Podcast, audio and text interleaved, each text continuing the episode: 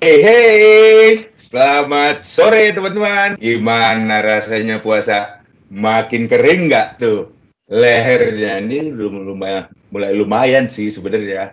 Tapi alhamdulillah puasanya juga udah semakin banyak hari yang dilewatin, jadi udah semakin terbiasa gitu. Apalagi kemarin udah belajar dari dokter kita yang dokter Cut cerita tentang bagaimana jaga tubuh selama selama bulan puasa. Nah, beruntungnya hari ini saya masih ditepani oleh Dita. Dit, Dit, Dit, mana lu Dit? Halo, X people, Mas Rian. Iya, Dita di mana nih Dit? Masih di kantor? Aku lagi buat FO. Luar sekarang. biasa, luar Kantor. biasa. Memang saya tetap di rumah, kamu di kantor aja gitu ya. nah, kalau kemarin kita eh, gua ganteng sendirian, sekarang Dita cantik sendirian. Kita ada Dokter Podra, aplaus dulu. Waalaikumsalam. Halo, Dok. Gimana Mas Rian, Mbak Dita? Waalaikumsalam. Waalaikumsalam. Wah, Nah, sehat semuanya. Alhamdulillah dok. Sebenarnya udah sempat mau sakit, tapi karena kemarin diajarin sama dokter Cut bagaimana menjaga imunitas tubuh, nggak jadi gue sakit. Sakitnya mau datang gue, tar dulu. Gue baru habis cuci tangan. Kan kemarin janjiannya kita cuci tangan. Tips olahraganya dijalanin Mas Rian. Terus olahraganya. Hmm, udah direncanakan sih, udah direncanakan.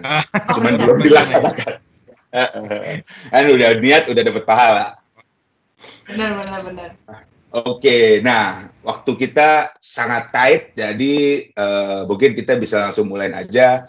Eh, semoga pertanyaan-pertanyaan kita kayak kemarin ya, Dit, ya, bisa merepresentasikan pertanyaan-pertanyaan dari teman-teman kita yang lain di Wika gitu. Karena banyak tuh kemarin abis kita launching video yang kemarin, pada nanya, uh, gue itu pertanyaan dong, itu pertanyaan dong gitu. Dan hari ini kita mau membahas tentang gerhana.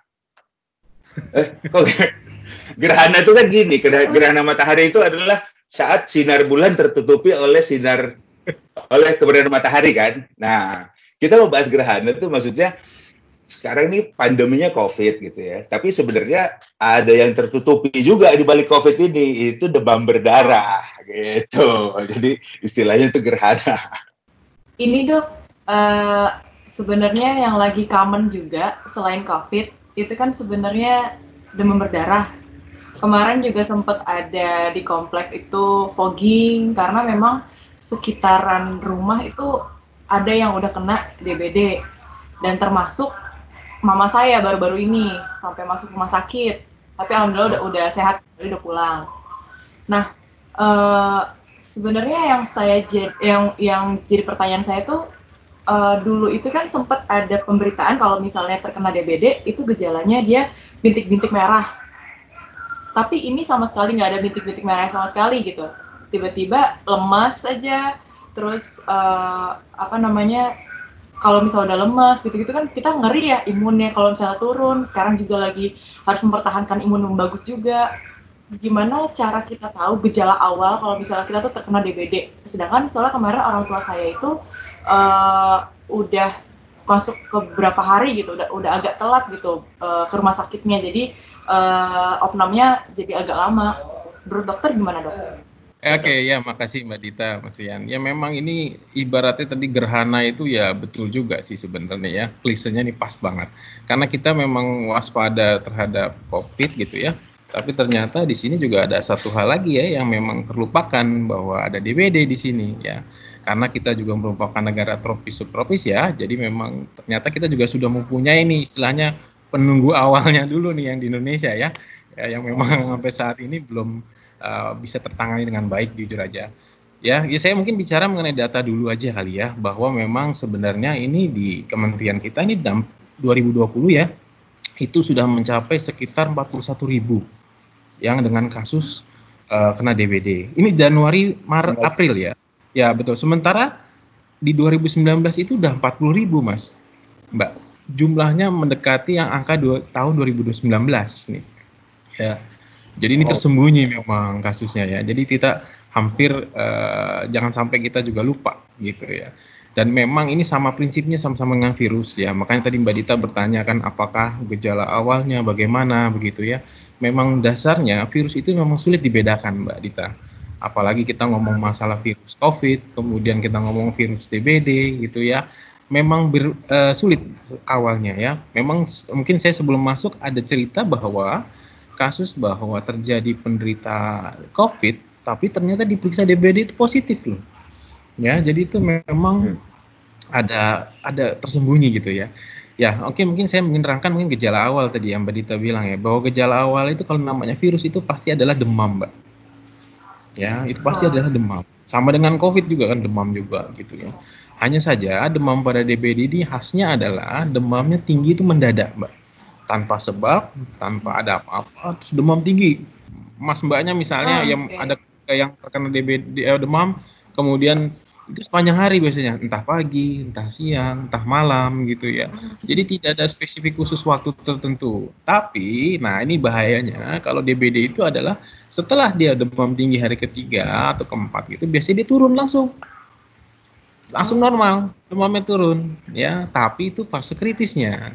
Nah itu yang yang yang berbeda gitu ya Nah, kalau Mbak tanya tadi mengenai bintik merah, itu sebenarnya sudah ada pendarahan ya Mbak. Jadi artinya itu sebenarnya sudah fase lanjutan daripada uh, fase awal dari DBD. Jadi memang DBD itu fase awal itu memang khasnya adalah demam, kemudian dia ada sakit kepala, badannya lemas, lesu, kadang-kadang disertai mual dan muntah. Begitu Mbak Dita. Jadi yang sama itu demamnya ya dok ya? Yang yang betul. Yang demam. Sisanya sih enggak ya sesak kan kalau DBD nggak ada ya? Betul, betul. Nah dok, kalau kalau COVID kan dibilangnya pandemi ya. Kalau sementara kalau uh, eh, DBD itu endemik ya kan dibilangnya iya. endemik ya. ya. Nah, jadi dia memang spesifik cuman di daerah-daerah subtropis kayak di Indonesia gitu ya. Betul, betul, betul Mas ya.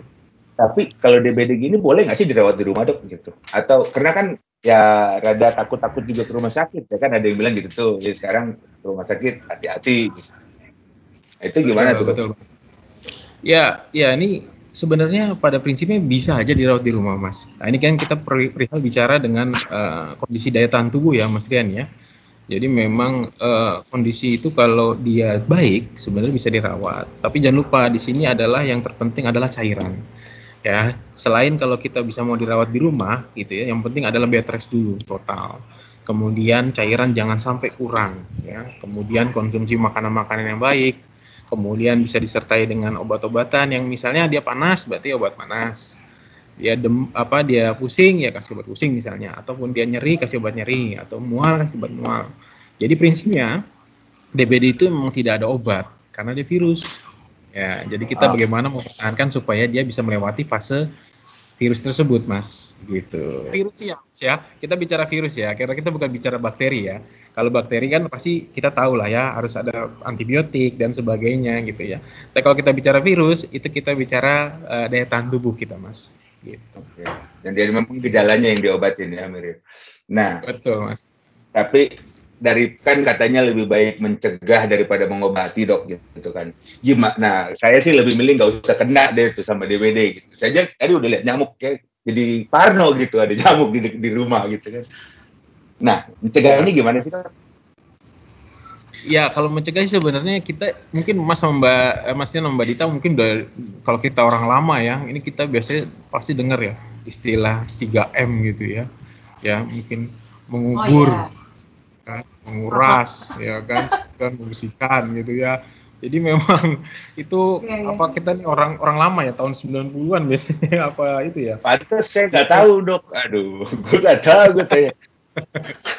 Iya sama jadi, aja tiga apa dok? Tiga apa dok? Gue mesti nyatet nih. Ya Oke, jadi memang kita kan kita bicara dengan COVID ini juga, ya ini kan DBD ketika masa pandemi ini ya, gitu ya. Jadi memang prinsipnya virus dua-duanya prinsipnya lagi adalah perilaku hidup bersih dan sehat, Mas, Mbak. Oh, ya, jadi intinya adalah sama ya. Hanya saja kita kebetulan di negara tropis, subtropis gitu ya, yang memang mempunyai uh, apa namanya ya, penyakit yang eh, apa endemi tadi ya. Jadi jangan lupakan bahwa ini penyakit yang ditularkan melalui nyamuk ya. Kalau virus COVID kan melalui droplet ya. Nah, ini lewat nyamuk. Jadi ini adalah uh, vektornya nih, nyamuknya nih ya, yang kita berantas gitu loh. Ya kan, karena dia yang bawa virusnya. Jadi memang PHBS hampir sama, perilaku hidup bersih dan sehat ya. Di sini harus menutup apa apa sih istilahnya penampungan air, menguras oh. gitu ya. Kemudian juga ngubur gitu ya. Jadi misalnya kalau di rumah Mas atau Mas Rian atau Mbak Dita ada beberapa tempat sampah yang terbuka, kemudian habis musim hujan, sisa-sisa genangan. Nah, itu air-air itu yang dibersihkan sebenarnya. Gitu. Oh. Nah, Tapi kemudian ada lokasi-lokasi juga di Indonesia itu maksudnya kan Indonesia kan archipelago kan luas gitu. Ada daerah-daerah yang ah, betul. kan Rekwika kan di seluruh Indonesia nih, nah ini yang mana yang lebih mesti diwaspadain gitu, daerah-daerah mana sih yang endemik DPD gitu? Iya, memang biasanya sih yang daerah padat ya, padat area ya, penduduk pemukiman penduduk gitu ya, tempat penampungan sampahnya dekat dengan uh, dengan rumah tempat tinggal gitu ya. Nah itu yang bisa biasa lebih berisiko berisiko terhadap itu karena kita bisa lihat di situ bisa muncul genangan-genangan ya sampah-sampah gitu. Nah itu yang mestinya harus diwaspadai itu untuk menjadi tempat perkembangbiakan dari si nyamuk itu begitu. Kalau mau pakai vaksin, vaksin aja deh dok kan kalau ini kan COVID juga kita nyari vaksin gitu kan. Gue yang lebih simpelnya lagi deh, ada gak sih? Paling gitu? ya. Ya memang vaksin situ sudah ada ya. Sementara di Indonesia itu sekitar kalau nggak salah 2016 itu ada. Ya, tapi e, memang dia belum menjadi suatu yang wajib ya karena prinsipnya yang masih dalam pengembangan. Yang utama adalah sebenarnya memang yaitu 3M yang Mas bilang tadi tapi bukan yang warteg ya, yang memang yang memang untuk uh, eh, DBD yaitu ya membersihkan air, penampungan air, menguras, mengubur yang kosong, kemudian jangan lupa PHBS-nya ya di rumah ventilasi dibuka, kemudian uh, dibersihkan gitu ya, semacam itulah. Itu paling penting dan efektif sebenarnya untuk DBD daripada vaksin gitu. Ya. Sorry dok, nah, kalau misalnya ya, kita ya, udah kena DBD, nantinya itu kita bisa kena DBD lagi atau tidak? Dan kalau misalnya kita uh, kita terkena DBD lagi, apakah itu efeknya bakal lebih parah dari sebelumnya atau gimana dok? Oke, jangan lupa nih yang gigit nyamuk ini nyamuk betina nih Mas Rian. Oh, jadi, oh gitu, itu saya gitu betina dong ya? ya, jadi oke. Okay. Jadi benar kata Mbak Dita ya, bisa aja terkena lagi karena dia ada empat serotipe. Ya jangan lupa nih sini saya juga saksi hidup juga nih kalau dia bicara di sini karena saya udah kena tiga kali nih Mbak Mas sebenarnya. Hmm. Saya udah kena tiga kali. Dia tuh ada empat serotipe ya. Jadi memang serotipe tuh beda-beda. Satu, dua, tiga, empat gitu ya. Jadi kalau kita kena yang satu, kemudian kita kena lagi nanti yang kedua ya kena lagi. Serotipe-tipe yang lain ketiga bisa kena lagi. Yang keempat bisa juga. Jadi bisa empat kali sebenarnya prinsipnya. Daerah dulu ya. Dokter kan dulu zaman dulu dokter ke daerah gitu ya ke daerah-daerah terpencil gitu ya. Ya kenanya di sana biasanya. Oh gitu. Nah ini kan kita juga lagi puasa nih dok. Nah sekalian aja deh gitu. Ini udah gerhana tambah puasa lagi gitu. Jadi kan kalau puasa kan yang kita kontrol kemarin kan dibilang asupan makanan apa segala macam nah ada nggak sih makanan-makanan atau buah kan katanya pasti buah banyak manfaatnya gitu. Jadi untuk buka puasa supaya kita juga bisa menjaga imunitas tubuh atau apa. Ya betul betul mas Yan mbak Dita. Ya memang uh, ini kita dengar ya bahwa jambu biji ya apa hmm. kurma ya biasanya ya yang memang ya. orang-orang tuh taunya itu bisa bantu ya DBD gitu ya dan ternyata di Indonesia sendiri pun masih dahap penelitian nih Mas. Ada beberapa studi nih Mbak, Masnya nih ada bahwa studi bahwa jambu biji bisa meningkatkan trombosit gitu ya. Trombosit, ya trombosit. Ya, Tapi uh, masih simpang siur ya. Saya sih kita ambil dari intinya aja bahwa sebenarnya jambu biji dan itu mengandung vitamin C yang tinggi kan, ya kan. Entah mekanismenya bagaimana, tapi dia itu yang intinya kalau vitamin C itu untuk kekebalan kan ya nah di situlah jadi vitamin C itu men, men, apa, membuat imunnya menjadi baik gitu ya sehingga tubuh bisa melawan terhadap virus itu gitu. Intinya sih seperti itu. Karena kalau dibilang studi banyak yang bilang oke okay, ada yang bisa menambahkan menambah trombosit tapi ada juga yang bilang oh tidak karena vitamin C-nya gitu. Sedangkan kalau kurma itu juga sama. Misalnya madu kurma itu dia juga karena kalorinya tinggi ya Ya makanya kalau kita buka puasa pakai kurma itu langsung kenyang ya, Mbak Mas ya kan? Cukup dua, satu, tiga gitu ya. Kita makan itu kan udah udah tercukupi itu. Asal ya, jam limanya udah makan McDonald sih gue itu cuma itu Ya jadi memang kalorinya tinggi di kurma itu mas, mbak. Ya oh. kalorinya tinggi gitu ya jadi uh, apa namanya dan juga dia mengandung apa uh, vitamin juga, mineral juga gitu ya. Jadi sebenarnya sudah komplit. Makanya kan kita disarankan buka pakai kurma gitu ya. Tapi jangan lupa kalau kurma itu kalau kebanyakan makan juga kalorinya ketinggian gitu. Itu aja. Nah, Mungkin satu lagi dok kalau terkait puasa ya, uh, masih boleh puasa tuh dok kalau orang kena demam berdarah atau apa gitu. Kalau dipastikan ini dia kena DBD ya, dipastikan sebaiknya sih tidak disarankan untuk berpuasa karena di sini ada kebutuhan cairan yang harus dipenuhi. Bahwa kalau tidak cairannya kurang, nah ini bahaya nih. Karena DBD membuat dehidrasi kan, membuat uh, cairannya jadi kurang ya.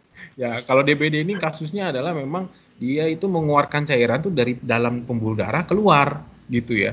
Nah itu yang jadi becak-becak pendarahan yang Mbak Dita tadi bilang gitu ya. Karena jadi akhirnya kurang cairan pembuluh darahnya pecah. Ya gitu ceritanya. Kalau pecah pembuluh darah itu membedakan campak dan DBD itu kan sebenarnya dulu tuh dari bintik-bintik merah dan kalau campak tuh kan biasanya kan merahnya lebar Betul, betul. Ya kalau kalau kita lihat itu kan gini Mbak. Jadi kalau memang dari DBD kalau sudah ada pecah pembuluh darah, artinya fase itu sudah mulai berat. Ya, sementara kalau campak muncul itu biasanya kadang-kadang ya habis demam satu hari dia muncul gitu ya. Tapi kondisinya baik-baik aja biasanya meskipun dia agak lemah gitu. Ya ini harus dipastikan dari waktu timeline istilahnya. Ya ini baru nggak bisa nih kalau kayak gini. Biasanya harus ke dokter Mas Rian nggak bisa oh. sendiri nih. Oke oke oke, sip lah. Mudah-mudahan kita nggak lemes dit dan kita nggak menggigil dan kita puasanya juga sehat-sehat terus gitu ya. Uh, dok, thank you banget dok. Uh, waktunya agak tight sih, tapi kita udah booking waktunya dokter kan untuk nanti ada episode lagi, dok ya. Ya. Di, disempetin lagi ya dok, nanti mampir-mampir ke ke sini lagi dok. Gitu. Kita akan ketemu lagi. Oke, Dit. Apa ya. pembelajaran apa pembelajaran lu Dit hari ini? Yang paling nah, tadi aku ingat nih. Perilaku hidup bersih dan sehat itu yang sehat. akan jadi uh, tagline aku hari ini dan seterusnya. Karena dari semua penyakit itu datangnya kalau kita nggak bersih dan nggak sehat. Eh gimana ya? Kalau kita nggak bersih, otomatis kita jadi nggak sehat gitu. Ya, ya, jadi ya, kita ya. harus menerapkan uh, sistem perilaku hidup bersih dan sehat. Kalau kata dokter Podra seperti itu. Singkatannya PHBS. Yes, betul. Oke, kayaknya gitu aja. Uh, kita singkat, padat dan pokoknya tetap perilaku bersih hidup. Eh, perilaku hidup bersih sehat. Hidup bersih sehat. Oke. Okay. Oke, gitu dulu. Thank you banget, Dok. Sampai ketemu lagi, Dok. Kita akan Sama-sama. tetap kontak. Dan teman-teman, apa kalau COVID Centernya Wika itu, nah pasti terhubung sama Dokter Podra atau Dokter Cut yang kemarin udah kita kenalan juga, gitu. Oke, sampai ketemu lagi. Assalamualaikum warahmatullahi wabarakatuh. Waalaikumsalam.